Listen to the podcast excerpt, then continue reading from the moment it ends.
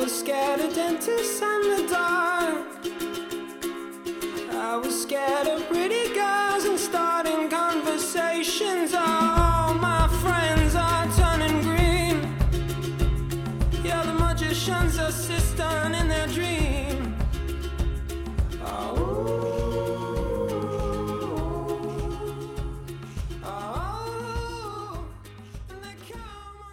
In a time of desperate grievance, good old Stu scavenged through the last of his belongings as he fancied a holiday. He could not wait to travel to America, and once there, he never returned. If this does not surprise you, then God knows what will send a sliver of light to your soul. Stu had become a janitor for CCDS before which he had experienced a traumatizing back injury of which we cannot speak of. This is Made for Students by Students. Insert title here, episode number 14 The Secret Life of Stu. To start off our podcast, we interviewed the one and only, the man himself, Stuart. Where did you grow up? Uh, I was born in Bristol in the West Country and I grew up in a place called Crowborough, which is in southern England uh, where Winnie the Pooh was written. Where? Okay, how was middle school different where you lived? Uh, my middle school wasn't like yours because we incorporated middle school and high school in one school. And we had 5,000 pupils. We were the second largest school in the UK. Uh, we were one of the most advanced schools in the UK. We had our own computer lab, which was a huge room that was all lined. Um, and then you had one internal computer that worked every other computer in the room. And the best thing you could do on it was add, play Pong, and write. Okay, what inspired you to be a janitor? Oh dear. Uh, not really inspiration, more of um, uh, circumstances. So my circumstances changed. I had a back operation, and masonry really didn't lend too well to that. Okay, um, what made you want to move to America?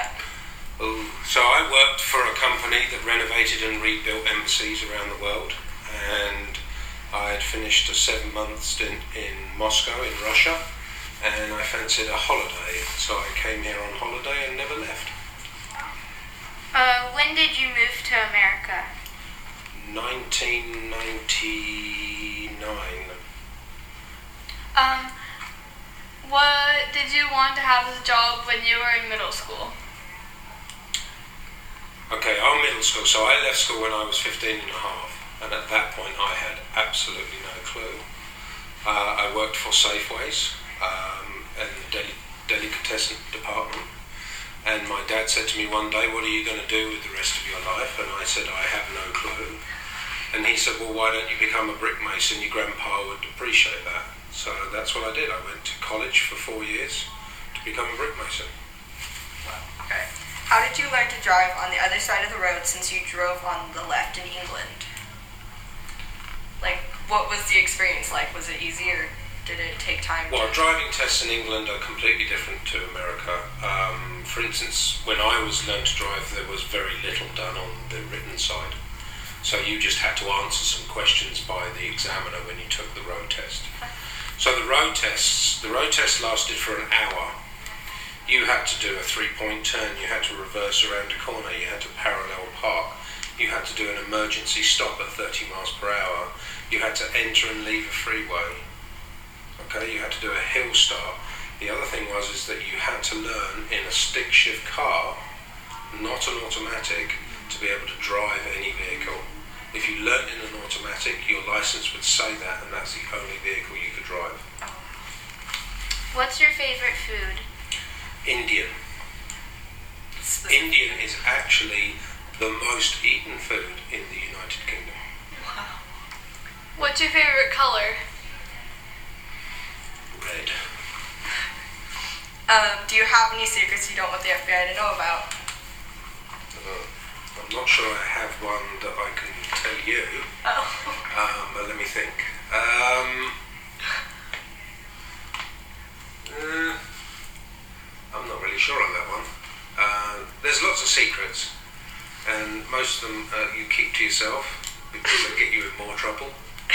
Um, so I don't really have any that if they, you know, those kinds of secrets, um, you wouldn't want to tell the FBI because you probably wouldn't be here in the first place.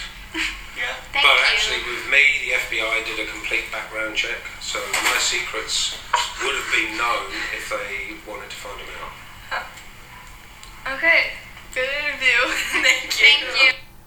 Although this only reflects partial secrecy behind Stu's life, we may never discover the full story and secrets behind his personal life.